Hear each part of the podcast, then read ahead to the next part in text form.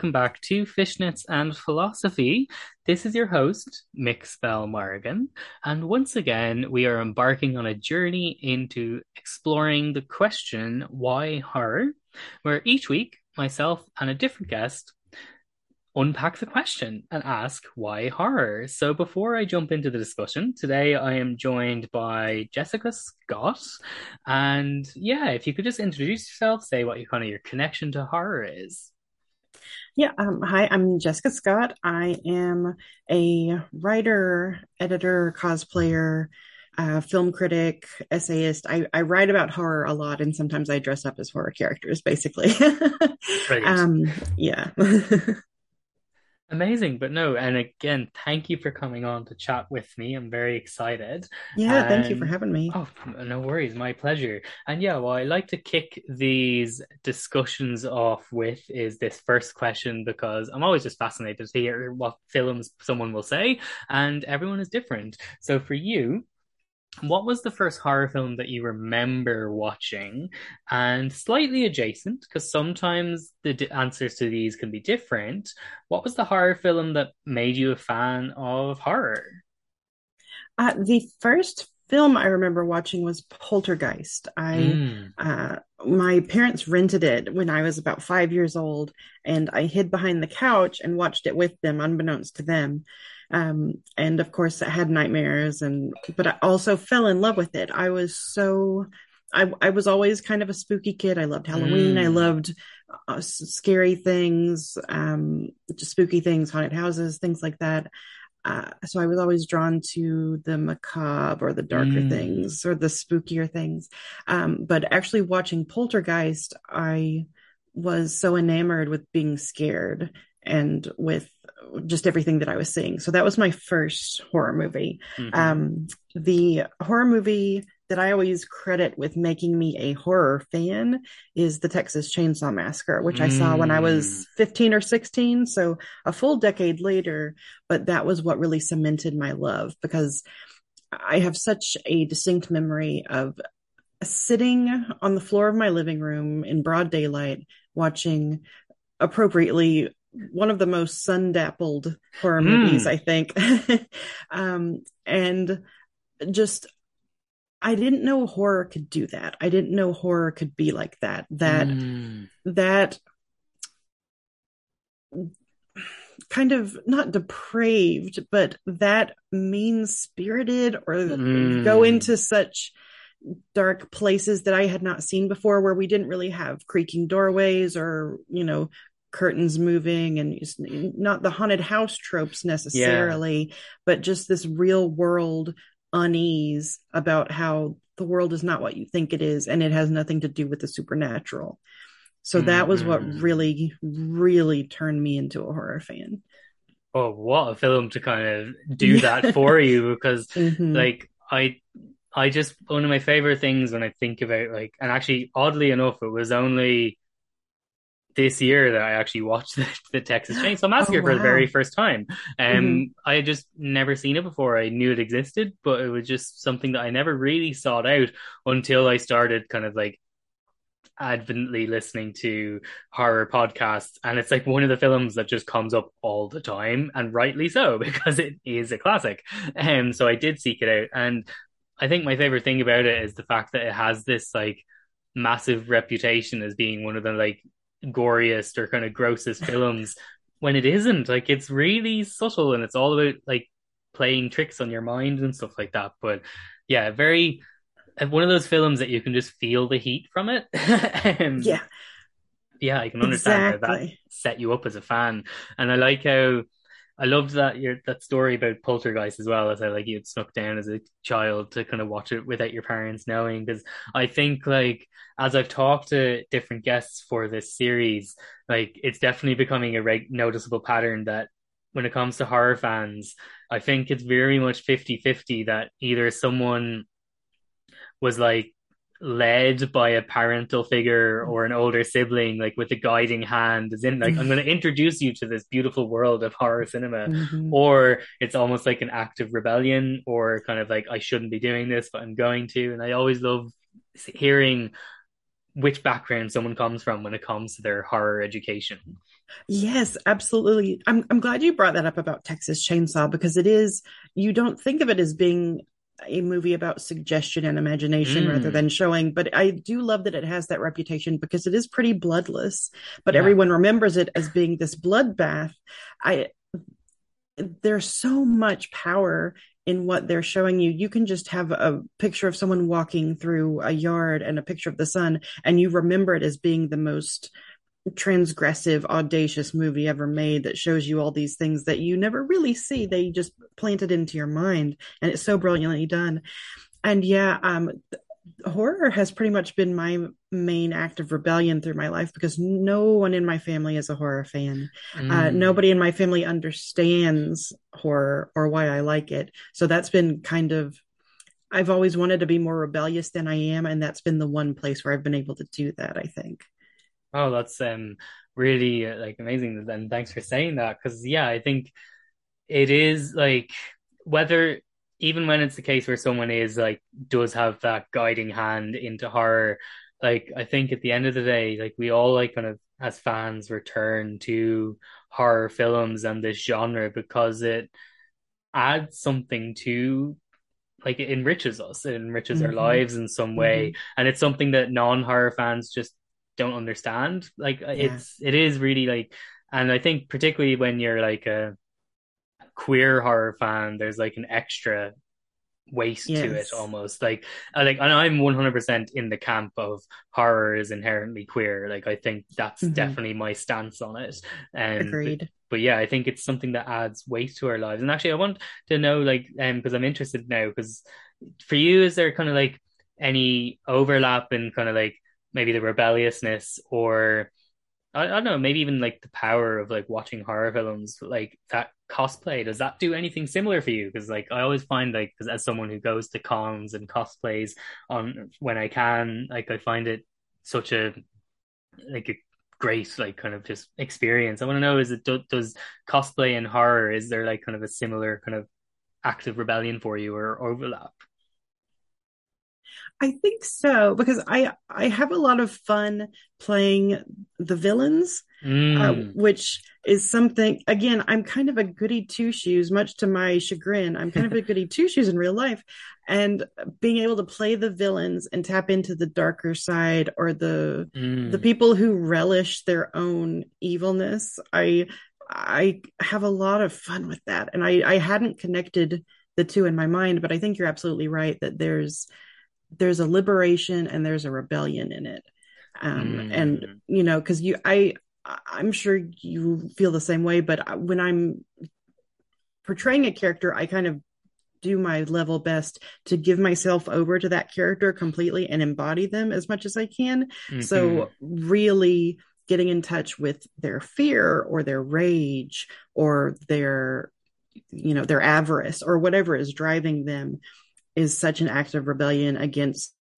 kind of forces that want me to be good and follow all the rules and be mm. you know a picture perfect little girl and not make waves all the time. So that's yeah i think it actually absolutely is an act of rebellion.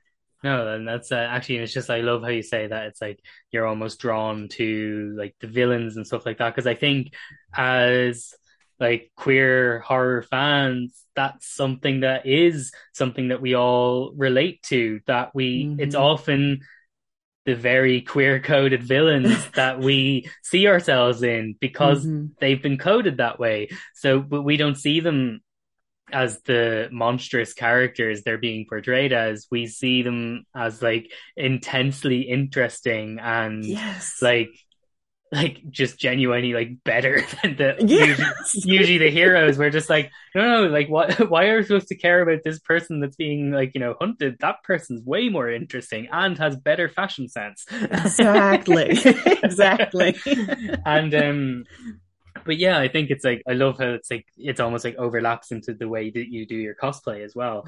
Mm-hmm. like, and that's why I love particularly like talking to like fellow like queer horror fans because I don't know, there's this like extra level of camaraderie that's like mm-hmm. almost like more I don't know, it feels like stronger than just the general. We're both horror fans. There's like an extra, right. oh yeah, we're you know, we see each other. We kind of are coming from the same page type thing. Yeah. Um mm-hmm. but stemming from that, I wanna know what your opinion on this is, because I think particularly again, like, and I'll be probably using the word queer a lot during this conversation, but I like to use it a lot because hey, I'm queer full stop. Um, but I want to know when it comes to watching horror films, do you have kind of like clear delineations of this is horror, this isn't horror, or is it more fluid and flux for you? Um, it's it's far more fluid for me, and it has become more fluid the longer I've been watching horror mm. and thinking about horror. Um, I used to be, you know, I, especially as a kid, I had an unfortunate tendency towards pedantry. Um, and I was like, no, this is a thriller. This is a horror. They're, the two do not combine. I was very insufferable. And, um, but I've, I've mellowed on that quite a bit and found that that's kind of a boring way of thinking, you know, mm. kind of trying to escape the binary in my thinking as much as everywhere else. You know what I mean? Mm-hmm, and, yep. um, um, so I've, I found that it's much more interesting to think about movies without having those rigid ideas. Um, so thinking about what makes a horror movie, there are so many different things. You know, mm. it can mm. like it depends on the subgenre, it depends on the subject matter, it depends on the uh, the director's style or the writer's style. You know, I what's the the famous Supreme Court quote about pornography? Like I I can't define it, but I know it when I see it. Mm. It's kind of how I think of horror sometimes because some some movies are thrillers some are more interested in horror than in terror some just want to gross you out as much as they can and god mm-hmm. bless them for it because i love those too mm-hmm. yeah um so there's kind of an overriding sense of transgressing boundaries and making mm. people uncomfortable with horror. But i think that's the as narrow as you can get when you're defining it because i think trying to pin it down even more than that leaves out a lot of movies and kind of limits your thinking in terms of looking at the genre. 100% and i also love how like you started that brilliant eloquent point by like mm-hmm. saying that you know you're trying to like you know break down like the binaries in your thinking because like, you picked up exactly what I was putting down because I'm just like yep, like that's just yeah like it's just I feel like again like I said maybe it's like a younger thing and like as you said being more pedantic and it's like co- contrarian like yeah. I think like it is like slightly like when you're in that kind of younger starting out on your film journey phase mixed with, you know, we are socially conditioned to kind of see everything in a binary. So if mm-hmm. you kind of kind of combine the two, you're gonna have like everything has to have, go in its category. Everything has to fit neatly. And kind of as you get older, and particularly as you like realize, you know, more about your internal queerness if you're a queer mm-hmm. person and just in general that the existence of queer people and you like if you apply that kind of films as well you're just like oh no it's actually hard to kind of say no this is this this is that because then it's mm-hmm. like what about when it's overlap and that's it's those intersections that's so fascinating um, yes especially with films and genre because like mm-hmm. once you go into break it down into different subgenres it gets more nuanced and more complex yes. um mm-hmm. but yes that's one of like I'm definitely very much, yep, everything is fluid and flux, but then, hey, that's my daily life. So it, makes sense to apply it to films. um, but I want to know actually st- stemming from that, because as you said, it is really comes down to, you know, subject matter and, you know, subgenre. Like for yourself, are there any kind of like particular subgenres that like are favorites for you? And then more importantly, and this is the one that I'm always interested in, is like, why are they favorites? Like, is there something that you're specifically getting from a subgenre? Like, why do you turn to them? Yes. Um, I think I, I have a few, but my absolute favorite subgenre is a haunted house film. Mm-hmm. I I think part of it is a very just I respond to the esthetic mm-hmm. I like you know shadows and creaking steps and doors that open by themselves and billowing curtains where you're not sure what's happening the the ambiguity and the suggestion and just the the creepiness of it mm-hmm. i really respond to that but also on a deeper level i think uh, to me haunted house movies are the scariest of all. And mm-hmm. again, you don't have to be scary to be a horror movie, but I do like being scared. Yeah. And the idea, because home is where you are supposed to be the safest. Mm-hmm. And in a haunted house movie, the one place that is not safe is your home. So the terror of realizing the one place I'm supposed to be secure and safe and taken care of is not safe for me at all I think that's terrifying, and I think that's highly relatable to a lot of people mm-hmm. um, who grew up in different situations, um, whether it's because they were queer and not accepted by their family, or whether there was abuse, or whether they had mm-hmm. uh, their own psychological issues that you know I I've said before. Sometimes I feel like my own body is a haunted house because uh, my brain mm. is kind of mm. haunting me all the time with some you know psychological and neurodivergent issues I have. So I that sense of being at war with your surroundings mm-hmm. it just really speaks to me and really frightens me and i really relate to it. So that is the reason i love haunted house movies.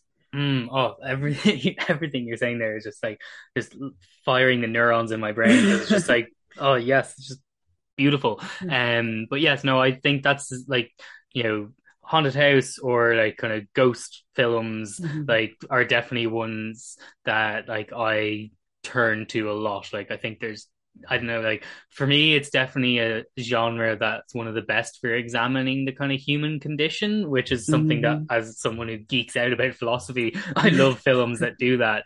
But yeah, it's like something very primal about that type of fear. Yeah. By like, but also just that quote about sometimes my own body feels like a haunted house. Like I think that's something that a lot of queer and neurodivergent people and disabled people can mm-hmm. relate to in different intersected ways.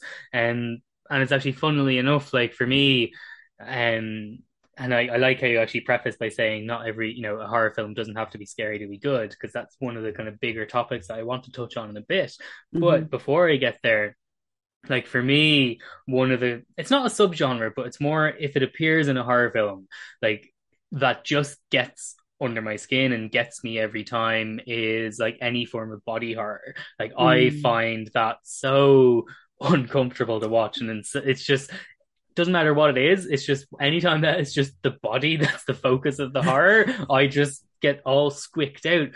But I think that's intensely because of the fact that again, like my own body was the location for a lot of horror for most mm-hmm. of my mm-hmm. life because I didn't realize I was queer or that you know gender queerness, non-binary, like transness was a thing until really kind of two or three years ago. So mm-hmm. up until that point, my body was the location of horror because I didn't understand it. And yeah, so maybe I think that's always why body horror is something that just gets under my skin because mm-hmm. for a mm-hmm. long time my skin didn't feel like mine. Um but yeah, that was like just a little tangent. But yeah, I think that it's yeah, it's very intensely interesting how we turn to certain films for certain reasons. And this is why I love asking these questions because I think it's one of the things I love is figuring out what it is for each different person. Like that's why I'm mm. asking why horror because I think everyone has their own different reasons, like personal reasons for why certain films or certain subgenres are where they turn to the most and i find it's, it's, such a unique way of getting to know a person i think it's so fascinating but stemming from what you said about not every you know a film doesn't have to be scary to be good that is something that we see a lot, particularly in online spaces. but as I've been having these conversations, I've realized that, you know what, there actually are people in the real world who think like this. but like there does seem to be this attitude that someone will say, a certain film wasn't good because I wasn't scared. And I want to know what you think about that. Like, do you like think that a film needs to be scary in order to be considered effective or good? No, not at all. I, you know, as I kind of mentioned earlier, not every horror film is aiming to scare you. I mm-hmm. think kind of branching off into maybe a different conversation about film criticism, I think uh, examining what the film is trying to accomplish and then comparing what it actually accomplishes mm. is how I try to approach things. That's not the only approach I take when I'm, you know, examining a film, because sometimes a film can accidentally say so much more interesting things than I think it's trying to. Mm. But so if if a film's only goal is to scare me, and it fails at that, I might say, well, you know, I didn't think it was all that great because it didn't have anything else going on and it didn't scare me. But so many horror films do not want to just make you jump out of your seat. Mm-hmm. They want they want to they want the dread to seep in slowly and unsettle you rather than scare you. There are so many different things because I think a lot of people, especially people who don't spend their whole lives thinking and talking about horror. um, they just they hear horror and they think, oh, um, jump scares, which I'm a huge fan of jump scares, but it, that is not all the genre is. Yeah. Um, or they think, oh, you know, I I need to be terrified and I need to have nightmares, and if I didn't have nightmares, it you know, it obviously wasn't a good horror movie. There are so many different aspects to horror. You know, as you talked about with body horror being so uncomfortable, that's not being scared. It's mm-hmm. it's an it's a mm-hmm. different emotion. There are so many more emotions and um mental frameworks that horror is working in beyond just being scared. So hopefully I'm answering your question, but I don't think a movie has to be scary to be a good horror movie. But I think some movies are I don't want to say bad, but some movies fail at their objectives because sometimes they aim to scare people and they do it ineffectively.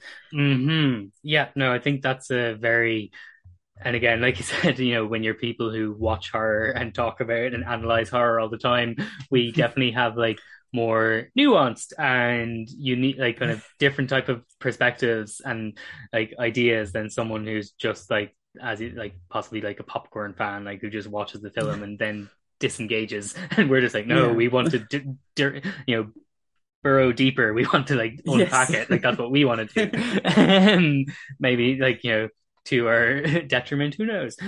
Um, but I think what you said there is really hits the nail on the head. That you know, if it sets out to do something but doesn't deliver or does it ineffectively, then it kind of fails at its agenda. It doesn't mm-hmm. necessarily, you know, like for me, like for example, the third Conjuring movie, The Devil Made Me Do It that one was an ineffective horror movie for me because it just didn't work. Like mm-hmm. it just like didn't work. That's simply what it is. Now, if someone else is a fan of it, great, because that's my that's always my approach. That I can think that this film didn't work or didn't deliver, but if it works for another person, fantastic. Because at the end of the day, mm-hmm. if there's people enjoying the films that are made, that's good in my eyes.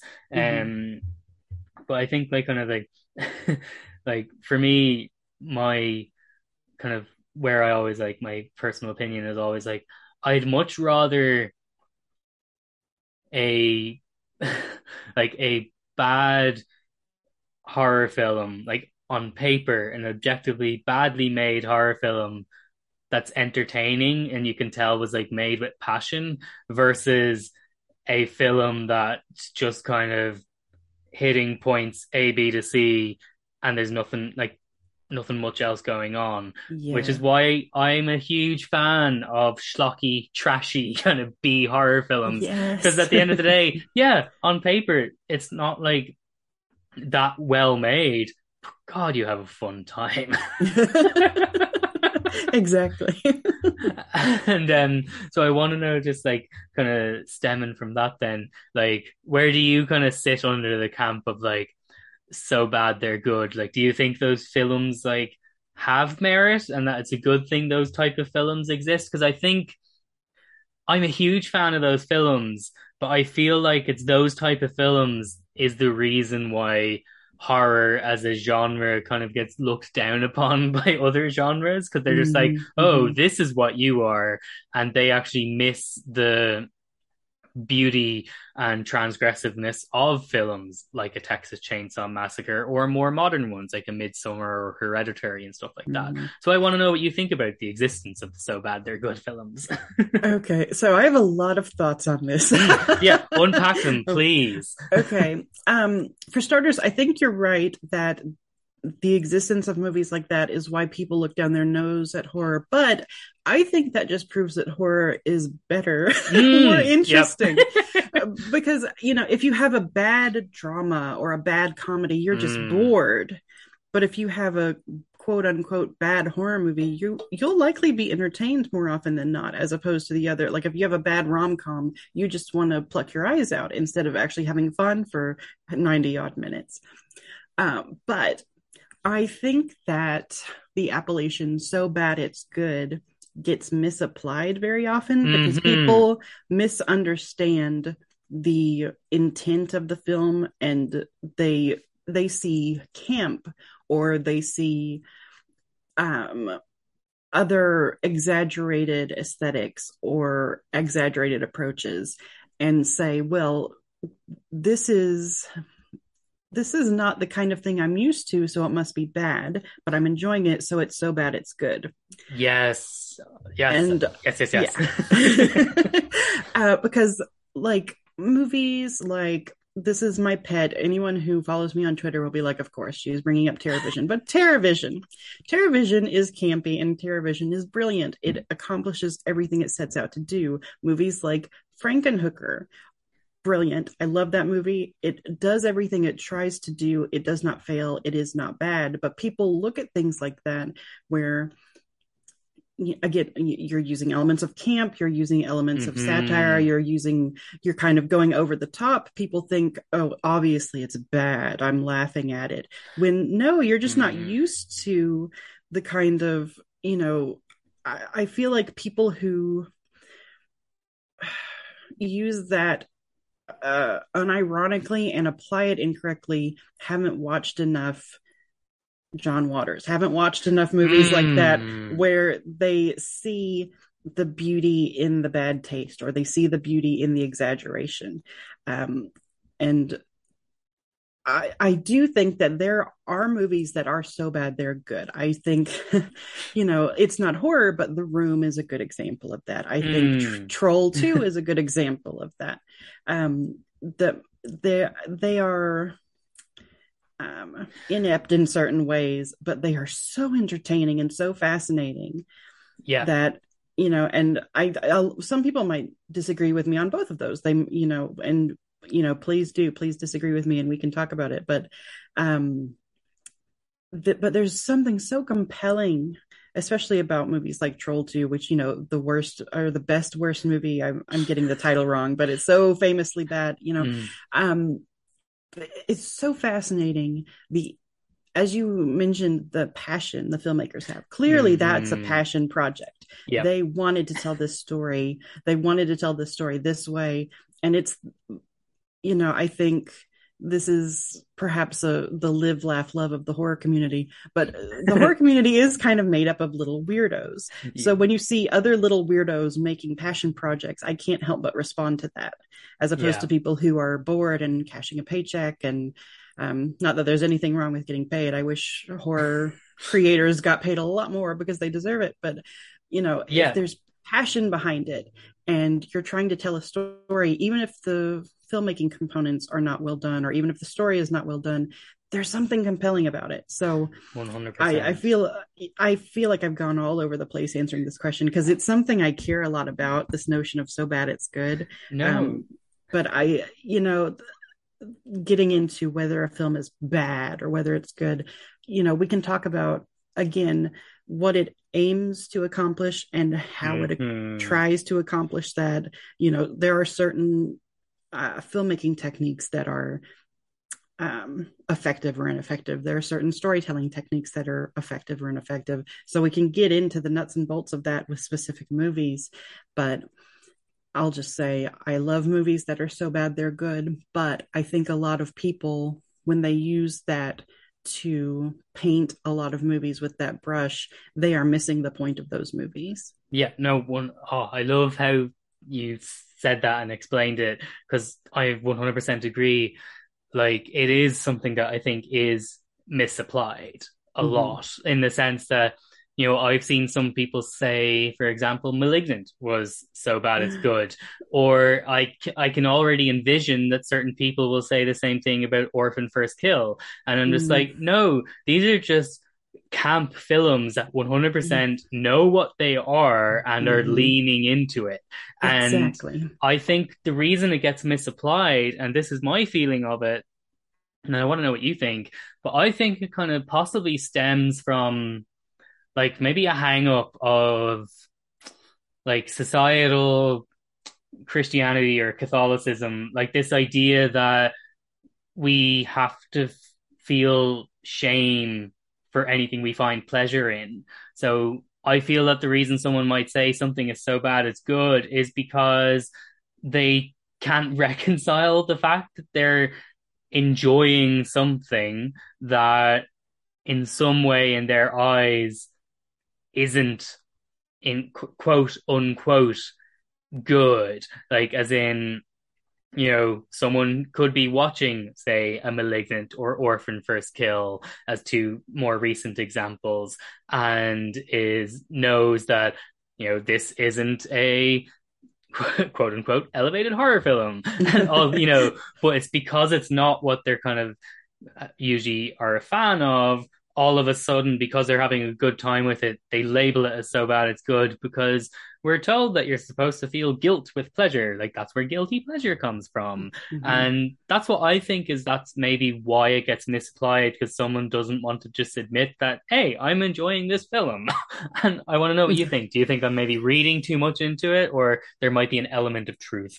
no, I agree with you 100%. I think it is. Um, there's something about the Puritan foundation of mm-hmm. this country and the um, the tendency of straight people to think that they have to take themselves so seriously and not have any fun. I mean, you got. I I'm so sorry, but uh, but there's there's something there's a Puritan notion that l- enjoying yourself or laughing at yourself or laughing at life mm. like there's mm. some there's there's a sin in having too much fun with life or mm, you know crossing the boundaries a little and having fun with that and yeah there's so much guilt involved with oh i should not be enjoying this i should not be mm. responding to this so you have to i agree with you 100% that you have to label things as bad in order to let yourself off the hook for secretly thinking they're good you know like and i'm i i probably you heard my gasp when you mentioned malignant because I, I really really love malignant and oh, i I, me i'm a huge fan. I just the delicious camp just gonzo nature of that movie i love it. Um but yeah i i saw some of that on the i'm far too much on Twitter. And I saw that on the timeline on Twitter when it was released that people were like, oh, this is so bad, it's good.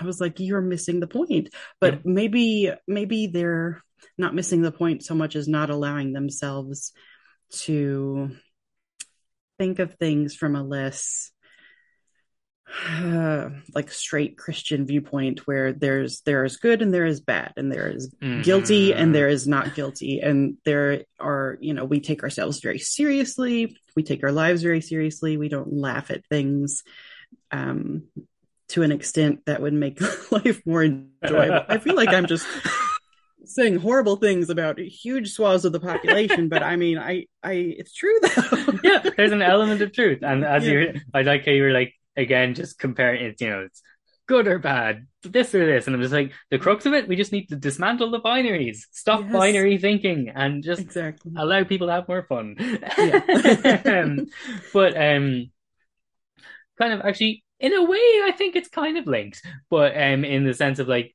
allow people to have more fun. Like, but in mm-hmm. maybe a more nuanced perspective, but slight right. tangent. I want to know what you feel, and this because this is one where I never know where to plant my flag. I'm always flip flopping. It's I can never actually 100% calm down on a decision. But that just could be because I'm bisexual. But um, I want to know what you feel about censorship. Like when it comes to like, do you think that there's a line on like this is acceptable? This goes beyond what's acceptable, or do you think that art is art and shouldn't be censored? I want to know what you think about that. I honestly, I think I'm sure that I am missing certain nuances because this is a thorny question. Yeah. But I think as long as how you create the movie is not harming people, like mm-hmm. I think I think Cannibal Holocaust is a brilliant movie, but I will never watch it again because of the unsimulated animal cruelty. Mm-hmm. So, films where you are actively, like, you are actually harming animals, you are actually harming your actors. Like, and we can get into, you know, Shelley Duvall mm-hmm. famously on the set of The Shining, things like that.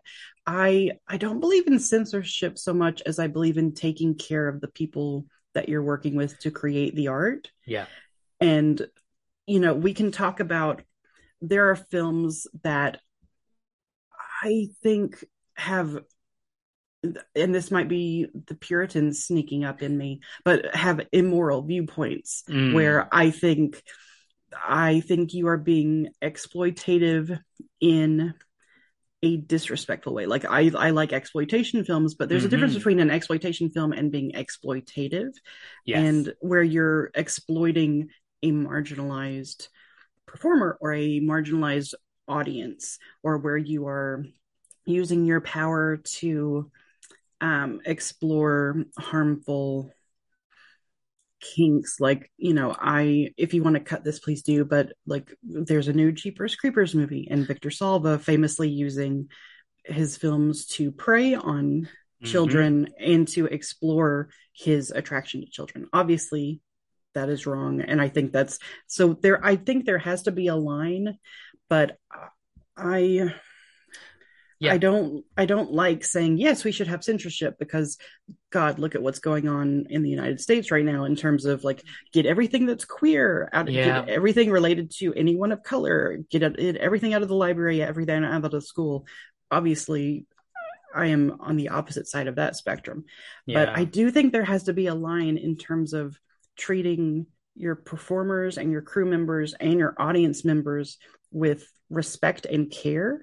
Mm-hmm. So I that's kind of where I come down in terms yeah. of censorship. No, I think that makes sense. And also I will not be cutting the calling out of Victor okay. Salva as a problematic prick because okay. I've been basically using him as an example on every episode because. I think it's a perfect example of like and again this will look and lean into one of the other questions I have, but he's like I think I feel like Victor Salva or even like say Roman Polanski, people like that mm-hmm. are like perfect figureheads for the whole art versus artist topic. Right. Um, but before I get into that, just kind of going back to the kind of whole censorship thing, yeah, yeah, I like even though I'm always kind of like there are certain things like certain films that might have portrayals of certain things that I'll just be like, I'm just not comfortable with that, so I'm not going to watch it. But would I go go as far to say as I don't think this thing should exist or should ever be seen again?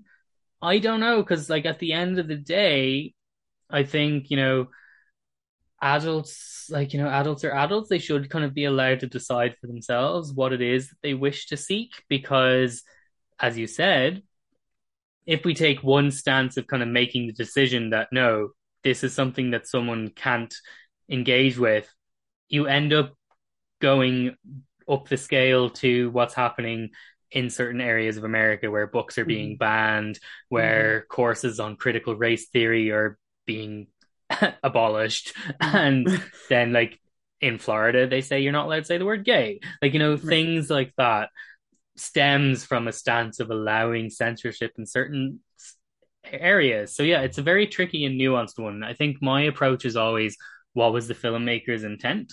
Like, mm-hmm. is there, like, what's the reason for this being here? Is it, actually kind of like in a way transgressive and actually making a commentary on some form of like social problem, then I'd say it's even if it might be hard to watch or hard to sit with, there's a reason it's hard to sit with because it's actually mm. addressing something that's problematic mm-hmm. versus it's clear that just an edge lord has just thrown this on screen to get a response. like you know, there are two different exactly. there are two different responses. So I think it really comes down to filmmaker intent which actually does bring us neatly into um, art versus artist, and linked with that, the kind of concept, like the academic concept of the death of the author, which, like, when applied academically to literature and stuff like that, is the kind of whole thing of like, you know, it doesn't really matter what like the art, like the author's intent was or what their planned message was. Once it's out in the world, that kind of dies because everyone has their own reading of it. So I want to know: Do you think death of the author uh, kind of be applied to films and horror films, and then linked art versus artist? Where do you lie with that? All right. two biggie, two biggies of two, the questions. yes, yes, indeed. Um, so I I do I am interested in the author's intent. Mm-hmm. I am fascinated with what they wanted to say because sometimes I'm surprised by my reading of a film versus the author's mm. uh, intention. Um, but I do think that, you know, this might be easy for me to say because I do not create fiction. I do not write novels. I do not make movies mm-hmm. and put them out into the world. Um, but I I think life is richer and more interesting if you say, okay, this piece of art is in the world and now it's ours to interpret as we will. And I do think that there is I'm not saying that every interpretation is valid. I do think that you can be wrong about a movie like um but I I'm thinking of I recently did a podcast about The Lure um, mm. which and I watched the movie and I watched the documentary with the director and the writer and uh, the composers talking about what this film was about, and then I read criticism about the movie, and um, it seems clear to me, especially after having read that criticism, that the lure is a trans allegory. Mm-hmm. But that was not the intention at all because it, it was cis creators ma- creating this fairy tale about, you know, women's, young girls' experiences with puberty and growing up. Um, but so many trans critics have looked at it and said, this is a trans allegory. And I think that's such a fascinating and richer interpretation mm-hmm. that I'm like, mm-hmm. clearly that is what's happening. You know, even if that was not the intention, that is what is going on. Um, and I always kind of struggle with that because I, you know, I, again, I don't know what it's like to put out art like that and have people interpret yeah. it in ways that you never intended. I don't know if that, I don't know how that makes the artist feel, but at the end of the day, I think you just have to reckon with your interpretation of the art and what you think about other people's interpretations of the art.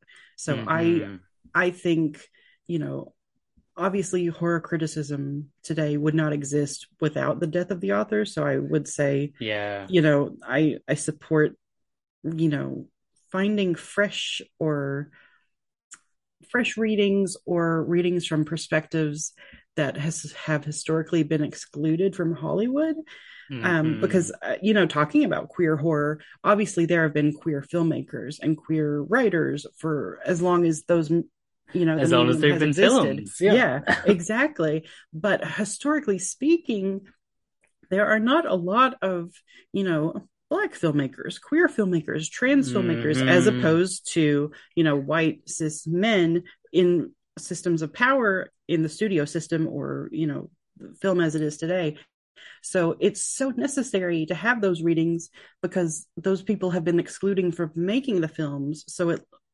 they kind of get some power back by seeing themselves in the films, even if they were not necessarily intended to be there. I'm not saying that, you know, that's not changing because there are so many, like you yeah. said, from the beginning of cinema, there have been, you know, filmmakers of color, queer filmmakers. Um, but just in terms of statistics of who's allowed in the room and who isn't. Mm-hmm. I think that's a good way to bring those perspectives into film, even when they have not been there from the beginning when the projects were created, if that makes sense. No, 100%. I totally, I exactly kind of pick up on what you're saying there. And I think you're spot on with everything. But um, like I really I've heard so much about that movie, The Lure, but I haven't actually watched it yet. But I've I've only mm. all I've heard is The Lure is a trans allegory, but I haven't actually watched the film yet, so I'm seeking it out. Um, but just when you're saying like you know it may not have been the filmmaker's intent, and you know it's been made by cis people, and they had one like this story that they were telling. I think like so many people either as like you know people who are critically engaging with art or people who are making art kind of like forget about the fact that how much of like human experience is like subconscious that we're not even aware of mm-hmm. so like mm-hmm. you know it could be that the filmmaker says this is what my intent is but they like you know they might not be aware of everything that's bubbling down under the surface that's mm-hmm. actually something that is on their mind in in a kind of a more deeper kind of subconscious level. And my one of my favorite examples of this is, for example, like Don Mancini with the Chucky franchise, like who's one thing the, probably the most consistent horror franchise out there because when you mm-hmm. have the one voice from the start to the present, you get that.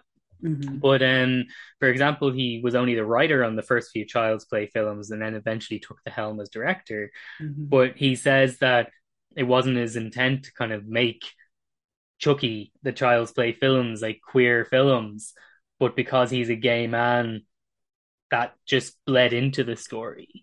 Right. And now, obviously, once he became the director, instead of kind of like move, shying away from it, he actually doubled down and went, "No, no, this is it. these are queer films. You're gonna just have to deal with it," which I mm. love. But yeah. I think it's that thing of like there could be like subconscious elements that filmmakers aren't even aware of that they're actually putting into a film. So maybe there's a reason that queer people have a reading because it's something that a filmmaker was, you know, confronted with, but wasn't actually intending on putting into the story. But yeah, I think it's, I always feel that it's like the intent and the takeaway, the perspective exist in tandem. I don't think one is more right than the other. I think they just happen to coexist. Sometimes they mm. coexist peacefully, sometimes sometimes sometimes in contrast with each other, but I mm-hmm. I don't think it's fair for anyone to say no that per like that one is incorrect and that one is correct. But yes, as it, there can be wrong readings of films, but that doesn't necessarily mean that the person isn't allowed to have that incorrect opinion. Right, they can have right. it, but it's still incorrect. but um, slightly uh, adjacent from the where and because we did bring up him earlier but where do you kind of feel with the whole art versus artist like what do you what's your kind of takeaway on that um, it's it, the more that we learn about certain people who have made films, it, it the number of movies that you can watch if you're going to say I'm not going to watch any movies involving a terrible person at all, the number of movies you can watch dwindles by the day. Mm-hmm. The more we hear about people, and I'm um though I do uh I do side eye people who willingly watch and give money to Jeepers Creepers knowing about mm-hmm. Salva. I generally do not judge people for saying I'm going to watch this movie or I'm not going to watch this movie. I I um, have watched Roman Polanski movies. You brought up Polanski. I have watched Roman Polanski movies in the past and thought they were brilliant. But after that was before I knew anything because I was mm-hmm. watching those pretty young and didn't know anything about Polanski. And once I learned the details of uh, what he did, I have not been able to watch one of his films again, and I will likely never watch another film of his. I don't uh, criticize people who do watch and enjoy mm-hmm. his films, but it's just a personal choice that I just can't do it. I I don't feel comfortable. So I think art versus artist up until a certain point, I think it's it's really just what you feel comfortable with mm-hmm. because you know there is no ethical consumption of under capitalism and filmmaking is a part of capitalism. So you're contributing in some way mm. or watching in some way the work of someone who has done something horrible. It's just where you draw the line personally. Like, um, uh, like I will do everything in my power. I I watched Signs recently, not remembering that Mel Gibson was in it, but I will do everything in my power not to watch a Mel Gibson movie. You know, mm-hmm. things like mm-hmm. that where it's per- people that you are personally uncomfortable with. Um, I just I can't do it. But I'm not going to judge anybody who goes and watches Mad Max or something. Yeah. Um, um, so this one is a really hard one for me to answer. Um, yeah, it's it's again with Salva, it's baked into his movies, mm-hmm. and that is slightly different than I'm watching a movie that is not, you know, to use a problematic word, it's that is not problematic, but it is featuring a person who has done things yeah. that I find objectionable. So there's a difference there, I believe. Um, there are certain movies where um, someone's bigotry or someone's predations are baked into the film. I have more of a problem with that than some others, but uh, up until up until a point where it's so egregious where I just have to side eye you, I think it's a personal choice of what you yourself are comfortable with.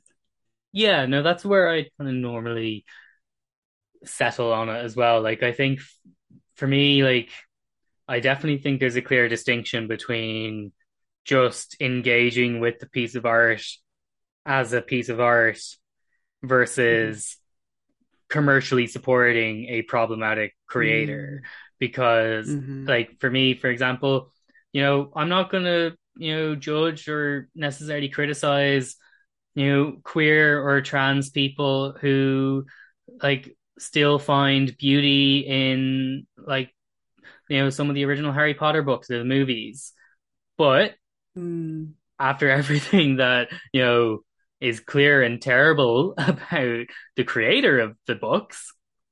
If someone yeah. is still financially supporting by kind of going, hey, I'm going to buy the new Harry Potter game or doing something like that, then I'll probably side eye you and kind of go, no, no, you're making a choice now. Yeah. Like in the same sense mm-hmm. that whether it's like, you know, say, you know, a Polanski film or something like that, you know, if someone like already has a copy of the film from before, you know, problematic news came out about a creator, like about the creator, I'm not going to say you're you should never watch that copy of the film because that's you know not right. really support is you're not continuing to financially support the person. But if there was a new film to come out about with from that person and you were the first in line to get tickets, then I'd kind of be a little bit more eh. Like I think that's a little bit eh. the same as like if I yeah. see that yeah. they're if I see that there are actors that have no problem kind of like working with someone who's an you know a known problematic mm-hmm. individual, then I'll probably start side eyeing mm-hmm. those actors and I'll be like, hmm, my fan of your work before, that's maybe gone in question. And but I think your point about yeah. the Victor Salva films in the sense that like so much of like his awfulness is baked into the identity of those films. I think that really is a big mm. crux of it. Like in the same sense that I won't listen to any Marilyn Manson music because yeah. Like especially with music, I think you can't really separate it because music is so much of that person. Like so I don't mm. think you can separate it in that sense. Whereas and in the same way, the Jeepers Creepers films, given that you can see like like the touches from the grimy hands of Victor Salva, yeah. I don't think you can separate it. Whereas like there are other films that yes, there might have been a problematic director or producer that was involved in the project, but it was a collaborative project and at the end of the day it was made by lots of other people who were not problematic, you know? So it's a kind of a nuanced one. Yeah at the end of the day. yeah. Yeah. As collaborative and yeah, I, I see that um, argument a lot in terms of uh, financially supporting people. Like, well, what about mm. all the countless, you know, cast and crew and everybody who aren't terrible? You know, it gets so everything is so wrapped up in these questions. You know, again, I generally speaking, I'm not going to judge people for what they choose to watch yeah. or what they choose to engage with because, you know, like I said, you know, Polanski is a good filmmaker, and if people want to uh, to watch his films and interact with his films and critique his films, obviously there is artistic value there. Yeah, I personally don't feel comfortable, but I think if you, it's about keeping things in mind, knowing mm-hmm. who and what he is, and um, wrestling with that as well instead of just saying, well, I don't want to think about that. So I'm yes. just going to push that out of my mind and pretend it doesn't exist. As long as we're honest with ourselves based on knowledge, because I'm sure there are a lot of things that we don't know about, about mm-hmm. people, you know, uh, yep. based on, yeah, the things that we know, the things that we have access to, the things that we can reasonably be expected to know. Um, as long as you're being honest about those things, generally speaking, I can't really fault you for how you interact with art. Yeah, one hundred percent, and that I think that's really what it comes down to for myself as well. Is it's just really like you know critical engagement with art in the sense mm-hmm. that you're kind of acknowledging, you know, you acknowledge that hey, this thing was made by this really shitty person, but there is, you know, this is a well-made piece of film. This is a well made piece mm-hmm. of art. Like, and in the same sense, if we're talking about specifically just with the horror genre and horror films, and talking focusing solely on Polanski, Rosemary's Baby as a film is so kind of influential to so many yeah. filmmakers that come after. So mm-hmm. you kind of have to, in some ways, acknowledge like the evolution of the genre and the history of the genre that there would be certain films that exist now that we might sing praises on that probably wouldn't exist if that film wasn't acknowledged or mm-hmm. didn't exist. And like that's mm-hmm. you know mm-hmm. we kind of have, as you said, we have to sit with that and acknowledge it. And I think that's when it's more important than kind of as you said, just you know being and taking the ostrich approach and just putting your head in the sand and kind right. of going, you know what, I'm just gonna not acknowledge it and pretend. And I think that's why I always kind of like find it a bit odd when horror fans don't want to acknowledge or that someone problematic was involved with the project or you know mm-hmm. they don't mm-hmm. want to sit with it because usually horror fans we enjoy horror films because it's about sitting with those uncomfortable feelings mm-hmm. like that's why we turn to so much of these films because it's a way for us to process those uncomfortable feelings that you normally don't in your daily life. So yeah, I find it weird when there is a horror fan that just puts their fingers in their ears and goes la la la la la when you start saying, "Hey, just so you know, there was someone iffy that was involved with that project."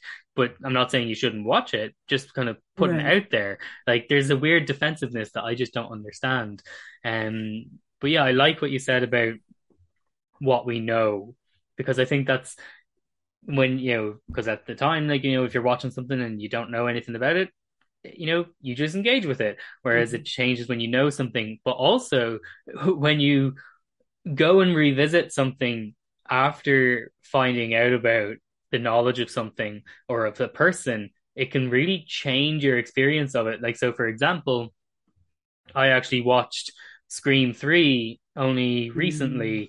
and there's a really strong like undercurrent of kind of like problematic Hollywood directors yeah. and probably mod- like filmmakers throughout that film. And it's just like when you're kind of like rewatching it and going, hmm, oh yeah, this film was produced by a studio that Harvey Weinstein was involved with. Oh, this like adds a lot of like uncomfortable extra gravity towards it that wouldn't mm. have really necessarily existed at the time the film came out. Yeah, that film in particular, I'm almost shocked that it got made by his studio mm. because it's so. In hindsight, it's so clearly about him mm. and and and people like him. I yeah. let's not pretend that Harvey Weinstein is was the, the only, only one. Yeah, yeah, and you know, going back to Rosemary's Baby, sometimes I worry that I am the only person I'm uh, hurting by not engaging with a certain director's films. Is I feel like I'm limiting my own cinematic vocabulary and knowledge by saying mm. I really don't want to go watch these films, but I, I I will continue to wrestle with that, but at the moment, it's just not something I feel comfortable with. But I am aware that you know I, I don't think there's like necessarily a moral good in mm. me saying, "Oh, I don't, I'm not going to watch Polanski films. I'm better than you." No, of course not. It's just what I'm personally comfortable with. But I do wrestle with the idea that, like, I've never seen, you know, knife in the water. There are certain films of his I've never yeah. seen, and I feel like I've limited my own cinematic education because he is a major figure in film. But yeah, I I do it is interesting going back and revisiting movies, as you said with Scream 3, because as we learn more things, hopefully there will be more transparency and uh, mm-hmm. uh, more rooting out of people like that moving forward. I don't know how optimistic I am about that because mm-hmm. I feel like it's just a cycle of, okay, 30 years from now, we're going to find out all these terrible things about people we idolize now. Um, but in, yeah. that's a different discussion entirely. But, but I'll, I'll it, revisit the podcast in 30 years' time and see if that's the case. yeah, mark it down on your calendar, folks. the note about the kind of like cinematic vocabulary is an interesting one because, like, I do feel like that there is this weird, almost like kind of like gatekeepy approach from certain horror fans or just mm-hmm. genre fans in general. It could be horror, it could be superhero films, but just genre films in general. There is this weird kind of gatekeeping nonsense that it's like, oh, you can't call yourself a fan if you haven't watched X film, or you need to have watched X films to understand the genre, blah, blah, blah. And I'm just like, oh, fuck off with that noise. like, just no, go away, please. Um, but I just want to know what you think about that. Like, um, and then before we close out with one last kind of brief kind of question topic, but I just want to know what you think about that. Like, do people have to have engaged with certain films in order to appreciate horror? Uh, the short answer is no. um, uh, the longer answer is while I think there are major films if you're especially if you're like i'm really interested in slashers like there are certain mm. movies that i think it would behoove you to watch to get a, a better understanding of the subgenre you know things like yeah. that but horror is such a huge genre that a it's impossible i don't care who you are it is impossible to see every horror movie every mm-hmm. ever yep. made you know so there are people who have seen more movies than me. There are people who know more about movies than me, but no one knows everything. No one has seen everything. So, um, I I do I I, I don't have a lot of patience for gatekeepers. Yeah. I don't have a lot of patience for people who say, well, if you haven't seen the, like, so some of the really popular, if you've never seen The Exorcist, if you've never seen The Shining, obviously you're not a horror fan. No, that's ridiculous. You know, mm-hmm. either maybe they're not interested. Maybe they haven't gotten around to it. There, last night I watched Messiah of Evil for the first time and I tweeted about how, you know, oh, I'm kind of ashamed that I've never seen this before mm-hmm. because I, you know, I have internalized a lot of that gatekeeping myself. And and I mm. I doubt my own status as a horror fan. I doubt my own expertise because I'm like, well, I haven't seen this film, I haven't seen that film, I haven't seen a lot of this director's filmography. So obviously, you know, that's my own insecurities yeah. talking where I kind of internalize it. But in on the external, I do my best to be the opposite. Like I, I had a friend say, "Oh, she had not seen one of my favorite movies," and she said, "Please don't be mad at me." And I said, "Matt, I'm excited for you that you get to mm. watch it for the first time. You know, please tell me what you think about it. You know, I, I think." horror anything really but horror is about exploring and learning and growing and finding the things that scare you or the things that unsettle you or the yeah. things that you love about the genre and gatekeeping stifles that. It stifles imagination it stifles curiosity. It again it enforces a binary where you're just checking mm-hmm. off a list. You're yep. just going down the list like well i've seen these 20 films. Now i'm a horror expert. I can stop thinking about movies now you know? Uh-huh. so again we're going to demolish that binary and shut down the gatekeepers. That's my answer. Yes 100% i'm rooting behind you all the way.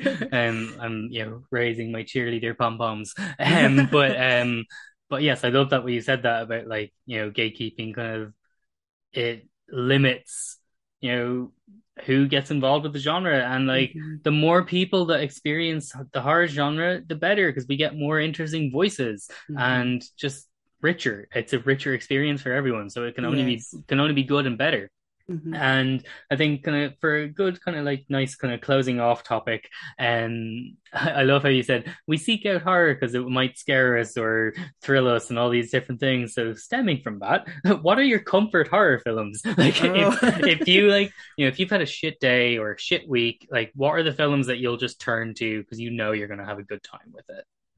Honestly, my number one question for this, and probably the horror movie I've seen the most, is the original House on Haunted Hill. Mm. Um, it's a great uh, haunted house story. It's a great campy story. You know, if you uh, if you want to have fun, you can't go wrong with William Castle mm-hmm. and or Vincent Price. Um, it's one of the earliest horror movies I saw, and it's it's so funny and sexy and disturbing and just I can never get enough of that movie but also um slashers i am a huge slasher fan yeah. and there are certain slashers that are my comforts um i this is not a criticism of the subgenre at all but there is loosely speaking a formula to slashers and there's something about the formula that comforts me mm. the, the the familiarity of that again, not every slasher follows the formula. Some of them subvert it, some of them follow it to a T, but do it in really interesting ways. There's nothing wrong with having, you know, like Giallo. There are clear uh, yeah. things that make a movie a Giallo. That doesn't make it predictable or bad just because it follows either a mm-hmm. pattern. Mm-hmm. It just has a DNA. Exactly, exactly. So this is not me um, criticizing slashers or saying they're lesser than, but that formula is so comforting to me. Like it's fun mm-hmm. to watch. It's fun to watch people get killed with a knife or a machete or a, an arrow or whatever. But it's also there's something so soothing to me about watching something familiar to me play out. Even new slashers can be comfort movies to me because I there's something about the DNA of slashers that mm-hmm. I just enjoy so much and is so it's you know the a lot of people think comfort horror is an oxymoron but that is the ultimate comfort horror for me is slashers 100% i think i think that is like a a quite common one for a lot of horror mm-hmm. fans like you mm-hmm. said because there is that not predictability but like the sense of familiar familiarity as yeah. in like you just you know what you're getting going in and mm-hmm. whether it's you know you're rewatching the same slasher film for the hundredth time or it's your first experience with the new slasher film because it's a slasher you mostly kind of know what you're expecting mm-hmm. even if it's subverting things in interesting clever ways it still mm-hmm. has that dna of this is a slasher i know I'm, i know what i'm getting and exactly. yeah it's i i, lo- I like that one as well because yeah i have you know certain ones that I'll just return to time and time again because I just mm-hmm. know I'm going to have a great time and they're just so yes. much fun. Yes. And I just love that oxymoron of like, wait, you're having fun with a horror movie? yes, yes, I am. I'm having a lot of fun. Yes. but no, I just want to, because that's a, I think a perfect kind of sounding out point to kind of close us out. And um, but before, like before I kind of let you go, and before I ask you to kind of like plug where people can find you and stuff like that, as kind of like a last kind of sounding note, like what are you kind of like predictions for where horror will go? Like, are you kind of hopeful that mm. it's going to be a mm. genre that will continue to become more diverse and more interesting, or will the pendulum swing back? Like, what do you feel? Are you hopeful or slightly, you know, less hopeful?